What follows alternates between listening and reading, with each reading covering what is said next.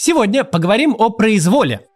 Произвол воспринимается как оценочный термин. Мы, типа, часто о чем-то говорим, это произвол. Но на самом деле произвол – это ситуация, в которой некий исполнитель, например, полицейский или прокурор, может трактовать и применять правила по своему усмотрению. Нынешнее законодательство, регулирующее публичную и политическую сферу, изначально заточено на произвол. Все эти размытые формулировки типа экстремистов, иностранных агентов, неопределенные признаки нежелательности организации позволяют подвести под э, эти формулировки что угодно и кого угодно. Сложилось все это не просто так. Чтобы объяснить, почему нашей автократии с такой легкостью удалось получить себе средства произвольных репрессий, нужно вернуться в конец 90-х и оценить общественный запрос, который в то время сложился и позволил Владимиру Путину монополизировать власть.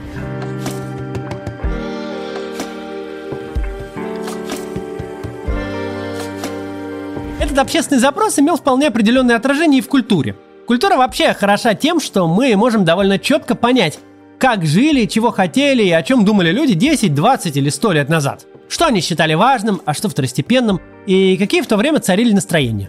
Сюжет фильма может быть насколько угодно оторван от реальности, происходить давным-давно, в далекой галактике, но пишут сценарии, снимают кино и играют э, роли в нем люди, живущие ровно в момент съемок.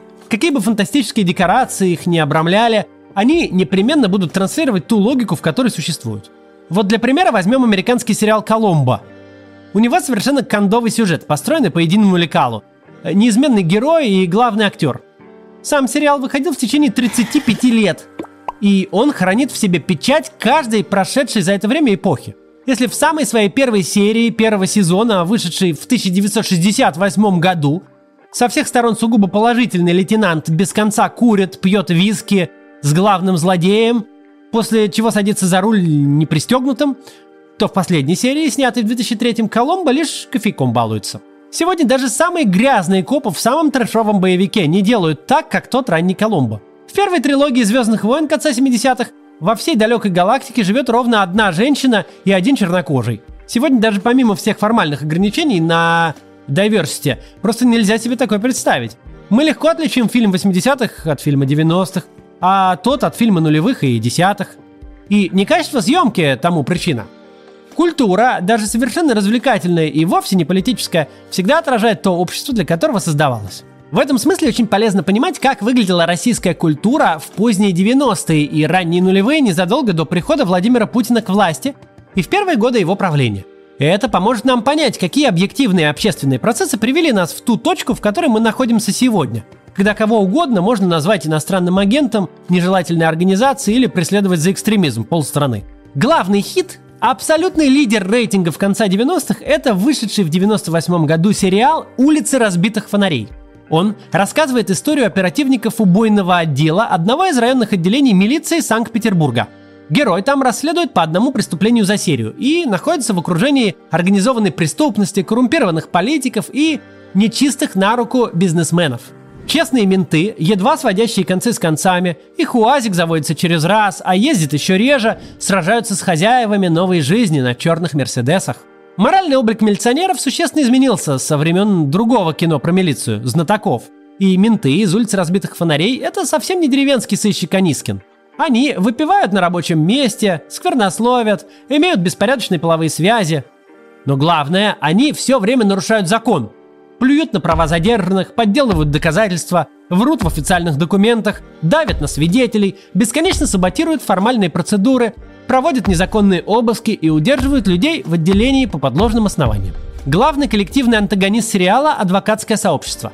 Ведь адвокат – это тот, кто заставляет наших ментов соблюдать формальные правила, то есть позволяет персонажу-злодею избежать ответственности типа. Все настроение проекта, если представить его коротко, это противопоставление понятий «закон» и «справедливость». В реальной жизни это понятия, конечно, не являются синонимами. Для их э, согласования существует суд, и отдельно суд присяжных. Но в кино идея совсем иная.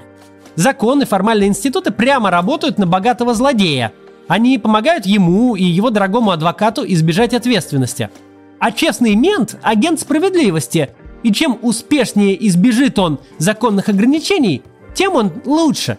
Закон – это то, что мешает навести порядок – он хватает честного мента за руку в тот момент, когда злодей уже почти оказался за решеткой. Любое действие мента, даже незаконное, но которая ведет к торжеству справедливости, оправдана. Главная повторяющаяся шутка сериала – это правило Миранды. Российский зритель к этому времени уже хорошо был знаком с обязанностью американской полиции зачитать задержанному его права по многочисленным американским фильмам и сериалам, объяснить, что тот имеет право хранить молчание, и все сказанное будет использовано в суде против него. Кларенс Бодикер, вы арестованы. Вы имеете право хранить молчание. Вы имеете право на адвоката. Что за бред? Все, что вы скажете, может быть использовано против вас. Это Дик Джонс. Ты коп. Да. Я коп. Режим ареста. Но применимое к нашим реалиям правило Миранды становилось шуткой, нелепицей. Разве можно себе представить, что злодей в столкновении с честным ментом вообще имеет какие-то права? Его права, записанные в Конституцию России, в общем-то, э, в такой же формулировке, как и в американскую, это лишь формальное крючкотворство, которое плохие люди используют для того, чтобы уйти от ответственности. Стоит упомянуть еще один э, знаменитый памятник эпохи. Фильмы «Брат» и «Брат 2», вышедшие в 97 и 2000 году соответственно. В них за три с половиной часа экранного времени главный герой Данила Багров совершает преступление на пожизненный срок и в России, и на смертную казнь в США. При этом он положительный персонаж, ведь он защищает брата и восстанавливает справедливость. А если это, мягко говоря, незаконно, то что ж, тем хуже для закона. Главное, что сила в правде. Понятно, откуда именно к концу 90-х родился тот запрос, на котором улицы разбитых фонарей и их бесконечные последователи с той же логикой стали такими хитами. Ну и «Брат 2», и «Брат». Люди очень устали от тяжелейшего трансформационного кризиса и реформ, которые вроде как совершенно не меняют жизнь к лучшему. Проявилась проблема неравенства, которая воспринималась несправедливым – как в любом подобном кризисе, фактически растворился феномен среднего класса, общество распалось на две совсем неравные части, абсолютное большинство, живущее на несколько десятков долларов в месяц, и крошечное меньшинство тех, кто смог быстро адаптироваться в новых условиях и теперь э, обедает в валютном ресторане, где за те же несколько десятков долларов можно купить салат.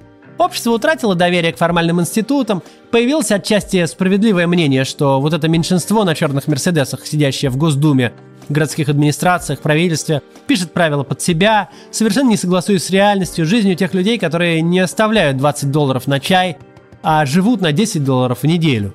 Стали противоположными не только понятия закон и справедливость, но закон и порядок. Формальные институты утратили всякое уважение, а слово «депутат» стало откровенно ругательным. Ведь если закон и права мешают восстановить справедливость и наказать зло, значит тот, кто обходит этот закон – кто откровенно и демонстративно его нарушает, действует совершенно верно. Понимая общественные настроения конца 90-х, ярко отраженные в культуре тех лет, кстати, если вдруг вы не видели этих сериалов, гляньте пару серий, ну просто чтобы знать, потому что очень многое растет оттуда. Вам будет интересно посмотреть, скачайте откуда-нибудь, или они в Ютубе, наверное, есть, и посмотрите. Просто вот ради... Я-то запомнил из сериалов все. Но вы вот ради общего образования скачайте, посмотрите одну серию «Улицы разбитых фонарей». Андрюха, у нас труп. Возможно, криминал. По коням. Да ты поторопись, у нас сейчас обед. Котлетки. С макарошками. С пюрешкой, с пюрешкой. На обеде встретимся. Ну вот, а, так вот, понимая все эти общественные настроения, э, и которые вот и в культуре в это отразились, нам будет очень легко объяснить, почему законы начала нулевых, существенно ограничивающие права граждан, были настолько легко восприняты обществом. Идея верховенства права, того самого rule of law, о котором мы сейчас так много говорим, полностью себя дискредитировала во время системного перехода и явного общественного расслоения. Главное основание репрессий и ограничений сначала для общественных активистов, потом и для журналистов, и сейчас уже для желающих участвовать в выборах политиков – это пакет экстремистского законодательства. Это знаменитая статья 282 и все ее соседи по Уголовному кодексу. Именно они обеспечили нам знаменитые кейсы сроков за лайки и репосты. Именно они годами помогали разного рода силовикам выполнять планы по посадкам, не отходя от монитора. Именно на этом законодательстве строится погром структур Навального и ковровое снятие кандидатов за связи с экстремистами. Законодательство это характеризовалось ровно тем, чему в нем совсем не место. Чрезвычайно размытыми формулировками о призывах, побуждениях и иных действиях подобного рода. Она обеспечивает правоприменителям полную свободу трактовок и действий. Оно покрывает область публичной мысли и высказывания, де-факто вводит цензуру, чем напрямую противоречит действующей Конституции. В конечном итоге оно дало широчайшее пространство для произвола силовиков. В следующие годы пространство произвола росло и ширилось. Но порог экстремистского законодательства был заложен с самого начала, в самом первом тексте. Этот самый первый текст был принят в 2002 году третьим созывом Государственной Думы – это важно, потому что тогда Госдума еще и близко не представляла собой то, что представляет собой сейчас. Ни о каком конституционном большинстве или даже простом большинстве одной фракции там речь даже и близко не шла. Даже после объединения партии «Единство» и «Отечество. Вся Россия» в партию «Единая Россия» исполнительная вертикаль не могла и помыслить о том, чтобы принять любой законопроект самостоятельно.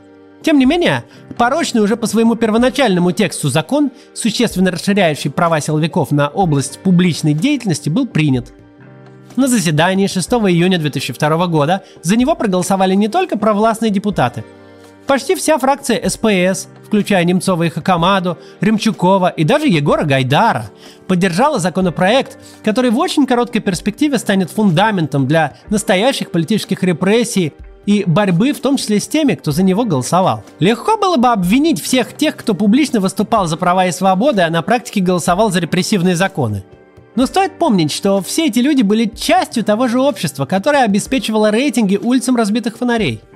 В тот момент, когда статья 282 тем самым голосованием из совершенно спящей нормы стала инструментом политических расправ, каждому, кто тогда за нее в таком виде голосовал, было очевидно не только для чего ее принимают, но и буквально против кого.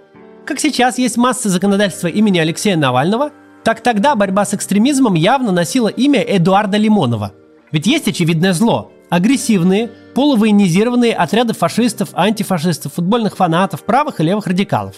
Их очень сложно привлекать к ответственности до тех пор, э, пока какому-нибудь несчастному мигранту физически не разобьют голову или агрессивная толпа не захватит городскую администрацию. И даже в таком случае всю структуру нельзя разгромить. Придется преследовать только тех, кто совершал настоящие преступления. Да, рассуждали так тогда, принимающие статью. С одной стороны, это антиконституционный закон, нарушающий права граждан. Но с другой стороны, мы точно знаем именно тех граждан, против которых он направлен. С одной стороны, уголовное право – это не институт для решения сиюминутных задач, но с другой, ведь нам надо навести порядок прямо сейчас. Общество жило в явном конфликте формальных институтов, порядка и справедливости. А законотворцы точно так же жили в постоянном конфликте между формальными институтами и тем, что надо делать дело – Мало кто в тот момент мог понять, что право не может быть именным. Что если вы даете в руки правоприменителю очень удобный инструмент произвола, он от него не откажется. Он не будет ждать очевидного злодея. Он будет пользоваться им при любом удобном случае, начиная от манипуляции статистикой раскрытых дел в самом низу пирамиды и заканчивая зачисткой политического поля на ее вершине. Мы сегодня продолжаем наследовать традиции, заложенные в начале нулевых. Когда закон – это не институт, то есть некоторая неизменная сущность, ограничивающая власть в ее столкновении с правами граждан. Но когда закон – это средство оперативного решения текущей потребности. И если формально правило мешает нынешней задаче, то тем хуже для правила. Те, кто голосовал за решение оперативной нужды в 2002 году, безусловно, не могли предположить, как именно будет использован их инструмент спустя почти 20 лет. Для нас же это урок, без усвоения которого не будет никакой прекрасной России будущего – Насколько сильно не хотелось бы легко разрешить оперативную проблему ценой института, важно осознавать, что проблема через год будет не актуальна, а сломанный институт останется и будет вредить. Даже если нам кажется, что мы все делаем правильно, наказывая абсолютного злодея, бритого экстремиста в черной рубашке, надо помнить, что завтра на его месте будет учительница начальных классов, лайкнувшая неправильный пост. Или политический оппонент, которого захотят не допустить до выборов. Текущие задачи проходят, а законы институт вечны. Такая вот сегодня история. Напоминаю, что у нас идет избирательная кампания, и если вы хотите получить в Госдуме своего представительства, пожалуйста, участвуйте в ней. Вы можете записаться и работать у нас в штабе, или можете помочь средствами, деньгами. Сегодня рабочая группа одобрила подписи Анастасии Брюхановой, поэтому уже можно слать средства на ее избирательный счет. Вечером у нас будет стрим для того, чтобы собрать побольше. Ну а пока просто можно отправить туда, ссылка будет в описании. До завтра!